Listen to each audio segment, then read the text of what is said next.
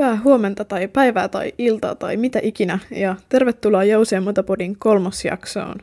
Tänään minä Aino puhun moninaisen ja moninkertaisen Suomen mestarin ja Suomea Rion olympialaisissa edustaneen Taru Kuopan kanssa olympiakisoista, hänen urheiluuransa käänteistä ja muista kivoista juttusista. Joten otappa hyvä asento ja kuuntele tarkkaan. Tervetuloa Taru Kuoppa tänne podiin. Aluksi mä haluaisin vähän tietää, tai sä voisit kertoa, että kuka sä oot ja tällaisia perusasioita, että ammatti-ikä, seura, mitä teet yleisesti elämälläsi? Joo, morjesta. Kiva, kun tuota, pyysit mut mukaan. Eli Taru Kuoppa, 37-vuotias, asun Lahdessa, ammun jousipyssyllä. Mulla on 9-vuotias poika ja olen tota, elintarvikemyyjä, eli ruokakaupassa töissä. Jees. Haluaisitko vähän kertoa, miten sä yhdistät urheilun ja, ja työt ja perheen tälle yleisesti, että et miltä sun päivät ja viikot näyttää? No joo, mistä sitä aloittaa? Siis hyvin ne nyt on, on loksahtanut niin uomiinsa, että kaikille löytyy sopivasti aikaa ja tasapainoa sillä tuo niin kuin jokaiseen osa-alueeseen. Että aiemmin kun käytti enemmän aikaa ammuntaan, niin huomasi, että se ei ehkä sit itselleen sovi, että tota siihen jotenkin menee vähän liian syviin vesiin, niin, niin tota, tämä työ tai töiden tekeminen niin luo semmoista tosi hyvää vastapainoa myös urheilulle. Ja sitten tietysti se perhe siellä tukena, että tota, se on kuitenkin sitten se tärkein, tärkein, mille löytyy sitten myös aina aikaa. Joo. Mun käsittääkseni sä aloitit ammunnan ihan pienenä ja sitten pidit taukoa ja sit tota, tai et ihan pienenä, mutta silleen, silleen sellaisessa normi-iässä ja sitten pidit taukoa ja tulit takaisin, niin haluaisitko vähän kertoa, millainen sun niinku, uran elinkaari jotenkin ollut, että et milloin nämä eri vaiheet oli ja, ja niin kuin, millaista se sun tekeminen on ollut?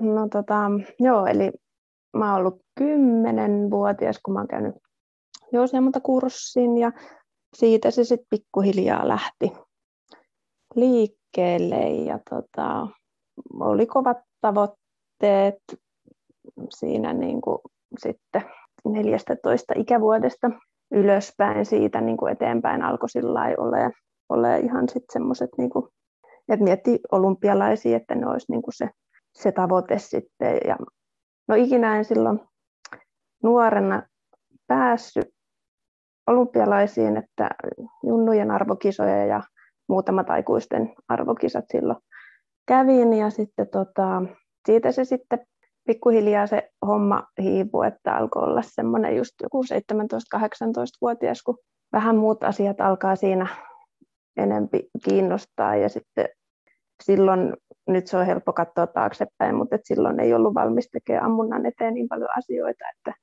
että olisi edes pystynyt sillä niin kuin menestyä, että enempi se oli semmoista vaan, että toivotaan, toivotaan ja luotetaan vaan siihen hyvään päivään, että tavallaan se semmoinen pohjatyö ja semmoinen tietynlainen realismi puuttu siellä, sieltä niin kuin sen ikäisenä. Ja, että sitten tavallaan kun tulee paljon epäonnistumia, kun itsellä on niin kuin, ei kohtaa ne tavoitteet ja taidot, niin aiheuttaa paljon tietysti epäonnistumisia niissä kisoissa ja sitten se motivaatio siitä laskee, niin sitten tosiaan siinä 18-vuotiaana se alkoi sitten pikkuhiljaa tota, vaan tosi paljon niin kuin harjoittelumäärät laskee, ja, mutta sitten oli kuitenkin tosi vaikea irtautua siitä lajista, että ei, ei kuitenkaan halunnut niin kuin lopettaa eikä myöntää itselleen sitä, että ei kuitenkaan valmis myöskään tekemään töitä sen eteen, niin sitten tota, et pari vuotta meni, että sitten olin 20, kun mä sitten totesin, että nyt, nyt riittää, että ei,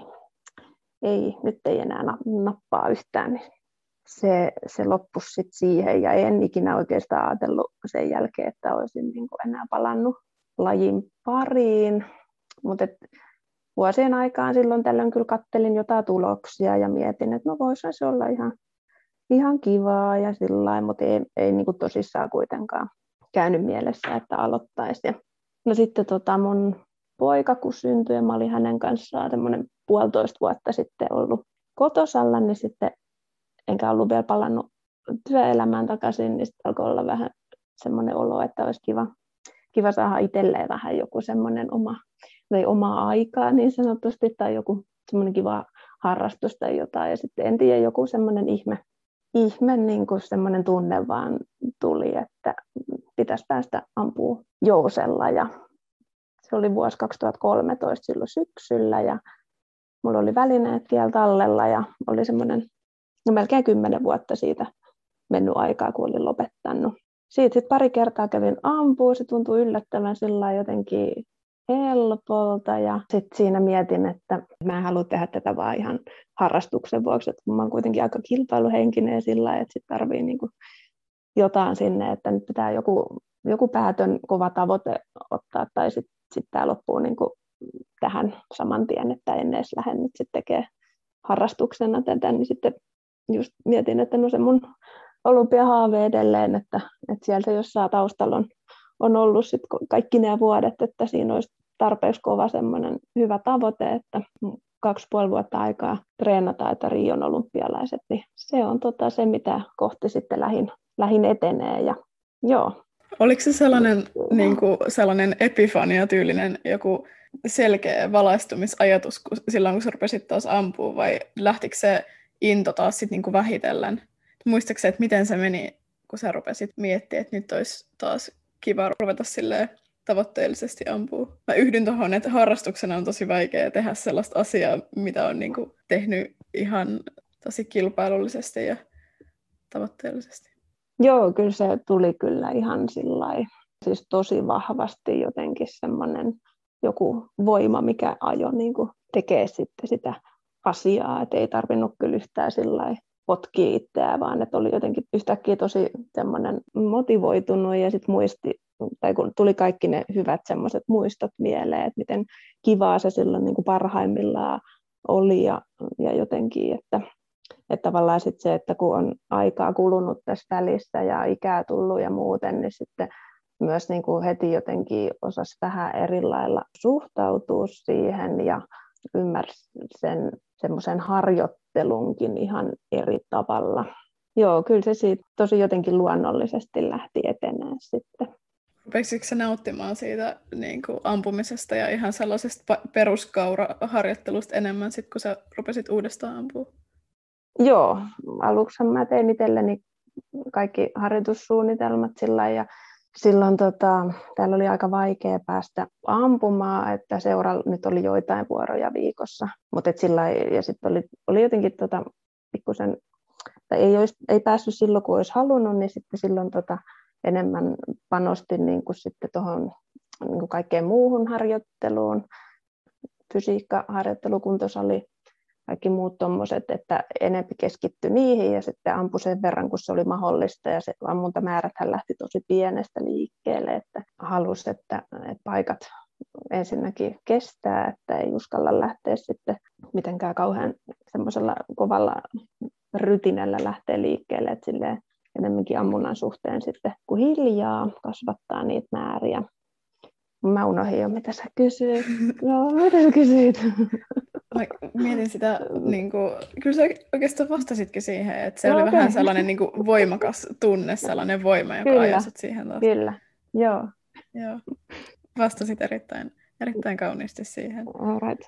Mutta sä sanoit, että sulla oli vain joku kaksi ja puoli vuotta niihin olympialaisiin, niin miten sä rupesit sitten valmistautumaan niin lyhyellä varoitusajalla siihen?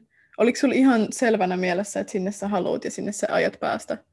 Joo, kyllä se oli sitten heti tosi selkeä ja tiesin kuitenkin, että ehkä varmaan just niitä junnuaikoja peilaten, että on niinku potentiaalia myös, että kun ei ole ihan niinku aloittanut sillä kuitenkaan nollista tekemistä, niin että, on niinku, että se on kyllä ihan täysin mahdollista.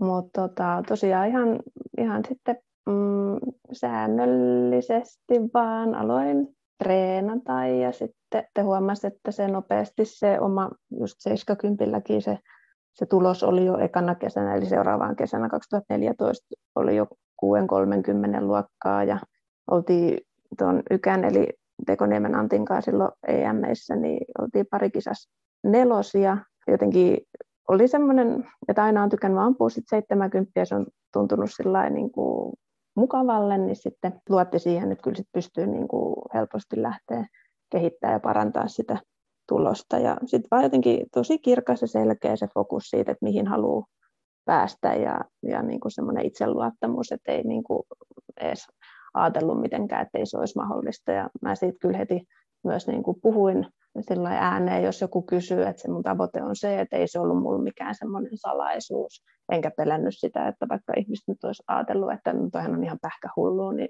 sillä lailla, että no ihan sama, en mä niin kuin, ei se mua, mua mitenkään rajo, rajoittanut tai muuten, että pikemminkin vaan semmoista niin kuin pensaa siihen touhuun, että tota, vaan niin semmoinen jotenkin tuntuu, että oli semmoinen rajaton itseluottamus.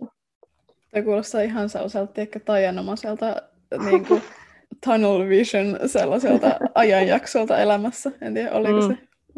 Kyllä se varmaan. Ehkä aika kultaa muistot. Että onhan siellä ollut, eihän se niin, niin, niin kuin semmoista ruusuilla tanssimista vaan ollut sekään pätkä, mutta, tota, mutta silloin asiat, asiat loksahteli kivuttomasti ikään kuin kohilleen monta kertaa. Mm. Millainen sun polku sinne olympialaisiin oli silleen, niin kuin, että, mit, että mitä kisoja sä kisasit, niin, että, niin sä sait niitä paikkoja ja miten niissä meni ja mitkä fiilikset silloin oli? No sehän alkoi silloin se prosessi vuotta aikaisemmin. 2015 oli MM. No nehän nyt ei mennyt hyvin. Ne oli muistaakseni Kööpenhaminassa siellä oli vähän, kelikin oli vähän huono, mutta niin se oli kaikille muillekin, mutta ei silloin, se ei kyllä niin kuin, ei mennyt ne kisat hyvin ja, ja et seuraava sitten se siirtyi vuodella sitten oli tota ensin 2016 EM Englannissa ja no itse EM meni sillä huonosti en pärjännyt niissä otteluissa, mutta sitten siellä on erikseen se olympiakarsinta, niin siellä mä voitin monta ottelua. Mä muistaakseni olin sitten kahdeksan joukossa, että mun olisi pitänyt vielä voittaa niin kuin yksi vai kaksi matsia, niin mä olisin sieltä saanut sen paikan. Mutta että tota, sitten sit se jäi sinne viimeiseen olympiakarsintaan, mitkä piettiin sitten Turkissa. Niin siellä sitten ne ottelut suju riittävän hyvin, että mä olin viides ja seitsemän sai silloin peräti kahdeksan. Seitsemän taisi saada paikan, siellä oli kaksi espanjalaista siinä kahdeksan joukossa, niin joo, että kaikki sai siitä sitten kahdeksan joukosta paikat, muistaakseni. Sillä se meni silloin. Sulta on kysytty varmaan, en tiedä, en edes halua tietää kuinka monta kertaa, mutta miltä se tuntui, kun sä sait sen paikan? Mitkä fiilikset silloin oli? No ihan, ihan parhaat. Oliko se sellainen se... elämän kohokohta? No tietyllä tavalla joo, ainakin siis mitä urheiluun tulee, niin joo, ja sitten just semmoinen jotenkin, että no niin, että kyllähän mä niinku pystyin tähän, että se oli niinku itselle semmoinen, että pystyi itselle osoittaa sen, että kun tarpeeksi on, on niinku tahtoa ja muuta ja sitten jotenkin uskoo itteensä, niin että kaikki asiat on mahdollista. Ja sitten tietysti se teki siitä semmoisen niin kuin vielä merkityksellisemmän, koska siitä haaveesta oli kuitenkin luopunut jo silloin nuorena, ja se oli tosi, tosi iso haave, niin sitten tavallaan nyt se sitten kuitenkin vähän niin kuin jotain kautta luikerteli takaisin mun elämään se haave, ja sitten siitä tuli ihan niin kuin täys, täys niin kuin tavoite, ja sitten siitä tuli totta, ja et jotenkin kyllä se varmasti muistaa ihan aina sen tunteen, että mikä siitä sitten tuli, kun tajus, että nyt se nyt se, sinne lähdetään sitten kisoihin. Että. Tuo kuulostaa tosi hienolta ulospäin, toi sellaiselta, tiedätkö, isolta henkilökohtaiselta kokemukselta toi vuosien puristaminen ja luopuminen ja uudestaan polulle päätyminen. Entä miten sä sitten rupesit, niin kuin, miten se varmistunut paikka rupesi sit vaikuttaa sun treenaamiseen? No ei mitenkään, siinä oli siis niin vähän aikaa enää kisoihin lähtöön, ehkä kolme, neljä viikkoa, että se tuli tosi nopeasti sitten. Että ei se niinku vaikuttanut sitten millään tavalla ja sitten oli just suunnitellut muutenkin sen tekemisen niin, että, että se paikka tulee, niin sitten tavallaan se kaikki tekeminen oli oli semmoista, eikä niin, että no jos se nyt tulee, niin sitten tehdään näin ja näin, vaan että se oli jotenkin semmoista valmius kuitenkin jo suunniteltua, että joo. Mutta ihan siis normaali treenaamistahan se sitten oli, että ei niinku, itse en ainakaan mitenkään alkanut yhtään enempää niinku ampumaan tai, tai muuten, että piti yrittää vaan ottaa sillä niin kuin suht rennosti kuitenkin, ettei niin kuin käy sillä että alkaa sitten jotenkin puristaa ja, ja liikaa niin kuin sillä miettiä niitä ja treenaa niin enemmän mitä, mitä normaalisti. Oliko se Suomen olympiajoukkueeseen kuuluminen sulle iso asia vai oliko se vain osa sitä, sitä henkilökohtaista suoritusta tavallaan? Mm, kyllä se toi tosi paljon semmoinen tunne, että kuuluu johonkin niin kuin siis just urheilulajista riippumatta, niin ollaan kaikki yhtä, että ollaan niin kuin suomalaisia ja Suomesta ja että sillä ei ole väliä, että mitä, mikä se sun, sun juttu on, että kaikki oli tosi kiinnostuneita niin kuin kaikkien tekemisistä ja, ja kisoista ja muuten ja sillä lailla, että sieltä sai tosi vahvaa tukea ja oli niin kuin makea tutustua sitten muihin urheilijoihin ja, ja tota, se on niin kuin semmoinen kupla, missä elellään sitten se muutama viikko siellä niin kuin ihan omassa maailmassa, että, että tota, kyllä se on yksi hienoimpia asioita kyllä se joukkue itsessään. Lähikö sinne kisoihin sillä, kun ensisijaisesti edustamaan itseäsi ja tekemään omalle uralle parasta suoritusta, vai lähikö sille isänmaallisena tuomaan Suomelle näkyvyyttä? Et osaatko sanoa, että kumpaan mielentilaan sä tavallaan solahdit? No ehkä, ehkä tuossa tilanteessa kuitenkin ehkä enemmän sit se, se suomalaisuus jotenkin, ehkä, voi, niin, mä sillä ajatellut, mutta tota, joo, ehkä se enempi on niin kuin se, että on tosi ylpeä siitä omasta isänmaasta ja haluaa edustaa sitten Suomea ja on varmaan, varmaan niin. Miltä tuntuu kisata olympialaisissa? Totakin varmaan on kysytty ihan melkoisesti, mutta päällimmäisiä mm. fiiliksiä. No ihan ekaksi, mikä tulee mieleen, niin on se, että meidän kisoissahan ei ikinä juurikaan media ole kiinnostunut meidän tekemisistä tai muuten, mutta kun mennään olympialaisiin, niin se alkaa jo ennen niitä kisoja. Semmoinen media mylläkkä tietyllä lailla, että toiset urheilijat nyt saa siitä isomman osan kuin toiset, mutta tota, ihan kuitenkin kaikki siihen jollain tapaa joutuu ja se, se on niin kuin semmoista kyllä aika yllättävää tietyllä lailla, että siihen pitää varautua ennen kisoja ja kisojen aikana, että ollaan paljon, paljon kiinnostuneimpia siitä urheilijasta ja tekemisestä kuin, kuin mitä normaalisti meidän lajissa oltaisiin. Joo, ei näy mitään Ylen autoja Sastamalan kisapaikkoja parkkipaikalla. Harvemmin, joo. että tota, siihen tietysti tota, me nyt saatiin semmoista mediakoulutusta ennen kuin se ruljanssi alkoi, että siitä tietysti oli apua, että vähän, vähän tiesi, että mitä niin kuin on luvassa, mutta kyllä silti se on semmoinen, mikä vähän yllätti.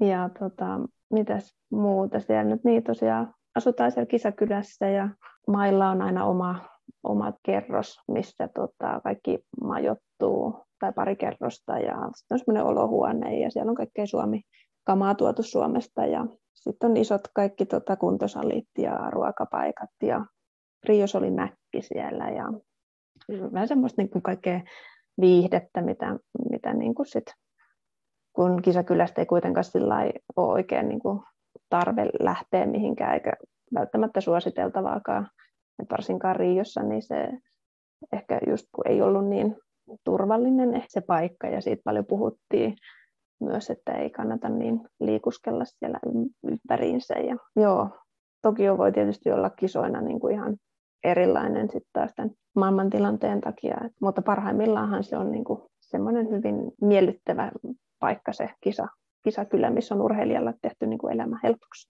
Kuulostaa tällaiselta kuplalta tai sellaiselta niin kuin, melkein kuin leiriolosuhteet. Sitä se on, joo, kyllä. Miten sen jälkeen on mennyt urheilu ja mitä kuuluu nykyään? No, aika huonosti ja sitten hyvin. Ja... No joo, siis tota, Riian jälkeen meni pari vuotta tosi hyvin, että tuli just tota, sitten sai sitä niin kuin jotenkin semmoinen tietynlainen raja, semmoinen, niin kuin, tai rajat, itselle asettamat rajat tai semmoiset näkymättömät rajat, että ne, ne jotenkin sai rikottua ja sitten oli helpompi kisata ja muuta. Ja, mutta ongelmat alkoi sitten oikeastaan 2018 pikkuhiljaa, että mä aloin kärsiä aika isosta kilpailujännityksestä ja sitten muutettiin tekniikkaa 2018 syksyllä, että sitä ajateltiin, että se, että se olisi yksi ratkaisu sit siihen asiaan. Joo, sitten on ollut vähän semmoista aaltoliikettä, että 2019 kesällä ammuin 70 SCn. Joo, on ollut kyllä aika haastavia vuosia tässä nyt nämä muutamat edelliset. Et nyt tällä hetkellä on kyllä niin kuin itse asiassa ihan tosi hyvä fiilis taas. Et toivottavasti on niin kuin tavallaan se tietynlainen pohja taas nähty, että sieltä on, on niin kuin matka ylöspäin. Et, et niin kuin nyt on jotenkin semmoinen aika seesteinen ja hyvä fiilis kyllä ollut nyt sitten. Joo, tämmöistä urheilua Musta se on tosi arvostettavaa, miten se vaan on sun kohdalla jatkunut vuodesta toiseen aika kivan pitkä aika jo, mutta aiotko toki on nyt yrittää? Joo, kyllä se on ihan, se on ihan selkeä homma. Ei siinä muuta, muuta voi. Entä että Pariisi joko... 24? No sinne asti en nyt kyllä uskalla vielä, vielä tota, mennään nyt vähän silleen vuosi kerrallaan kuitenkin. Joo. Että tota, se on ihan just se, että kuinka kauan itsellä sitä semmoista hyvää motivaatioa on, että semmoista, niin kuin, että on rehellinen itselleen ja sille tekemiselle, niin, niin, niin kauan niin kuin sit on mielekästä myös tehdä. Et jos elämä vetää vähän toiseen suuntaan, niin antaa vetää ja sitten vaan menee mukaan, jos siltä tuntuu. Niin, aika lailla joo. Joo, että semmoista niin kuin aikansa kutakin, että tota, et ei, ole, ei ole mitään semmoista pakkoa tehdä niin kuin mitään oikeastaan, ja sen on oppinutkin tässä vuosien aikaan. Että tietysti ei mitään, mikään asia pidä olla liian helppoa eikä semmoista, mutta että tavallaan että se niin kuin mielekkyys säilyy kaikkiin niin kuin jotenkin elämän eri osa-alueissa, niin sehän on tosi tärkeää. Ja ettei sitten jotenkin katkeroidu ja muuta. Niin. Jättikö tuo itselleen tavallaan, että ei ole loppujen lopuksi järkevää pistää itseään likoon, jos ei itse nauti siitä? Joo, se on just näin. Ja kyllä sen aina sisimmässä kuitenkin sit tietää ja tuntee, että onko joku asia niin kuin sen arvosta tavallaan vai ei. Onko se ollut tähän mennessä sen arvosta, että onko urheilu antanut enemmän kuin ottanut tälleen jotenkin taiteellisesti ehkä muotoiltuna?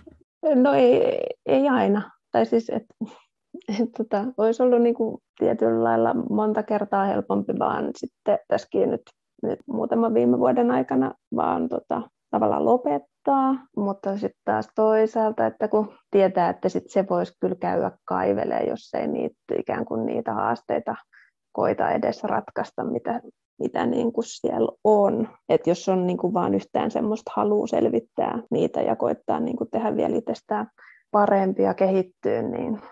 niin ei ole vielä valmis mm. ehkä lopettamaan. Ei, ei, joo, ei, ei ole. Ei ole. Et kyllä tämä on sillai, niin kuin, kuitenkin antaa niin, niin, niin paljon, että en, mä en halua ajatella urheilusta, että mä joutuisin uhraamaan mitä Musta kuulostaa ihan hirveältä se sana, se kuulostaa ihan just semmoiselta, että nyt on niin kuin jotenkin, että sen takia on joutunut jostain muusta luopumaan, että voi tehdä jotain muuta, että mä en halua ajatella tätä niin kuin sillä, että mä nyt joutuisin jostain luopumaan, enempi se on vaan niin kuin valintoja ja ja sitten niiden yhdistämistä ja muuta, että se on heti jotenkin paljon semmoista armollisempaa myös itselle silloin, kun ei tarvi ikään kuin, niin kuin uhrata mitään.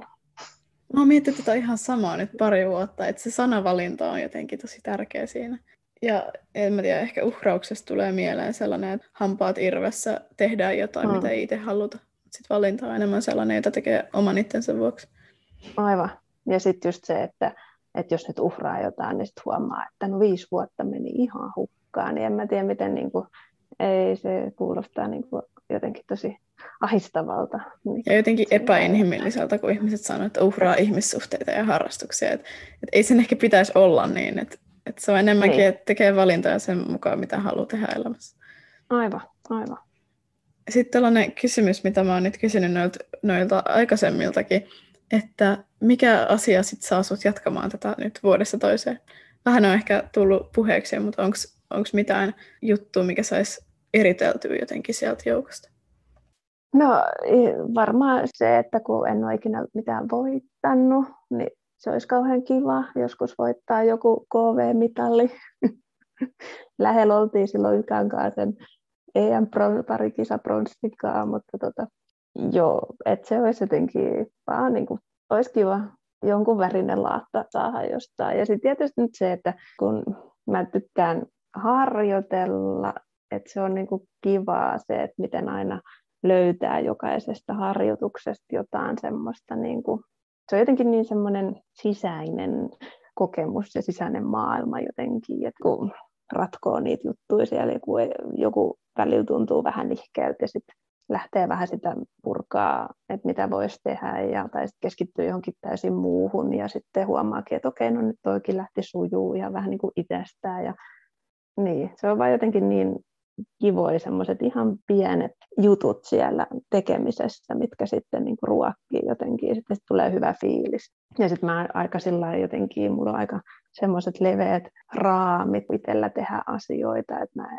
en tykkää, että pitää olla tasan tarkkaa just niin kuin jonkun asian pitää, pitäisi mennä tietyllä lailla, vaan että jotenkin antaa itselleen myös luvan niin aina vähän sen päivän mukaan, että mikä silloin mahdollisesti tuntuisi parhaimmalta tai sillä lailla, että aina ei voi tuntua samalta, mutta että miten, millä lailla sen saisi tuntua mahdollisimman hyvälle jokaisena vaikka treenipäivänä, niin se on niin kuin semmoinen jotenkin semmoinen suola. Joo, just tämä, että kun ihmisenä sitä hommaa tehdään, niin pitää muistaa ne inhimilliset tunteet ja rajat siinä mukana. Mm. Ihanaa. Kiitos Taru. Kiitos paljon. Kiitos, kun kuuntelit tämän jakson taas. Ja mukavaa loppupäivää kaikille. Toivottavasti nähdään taas ensi jaksossa.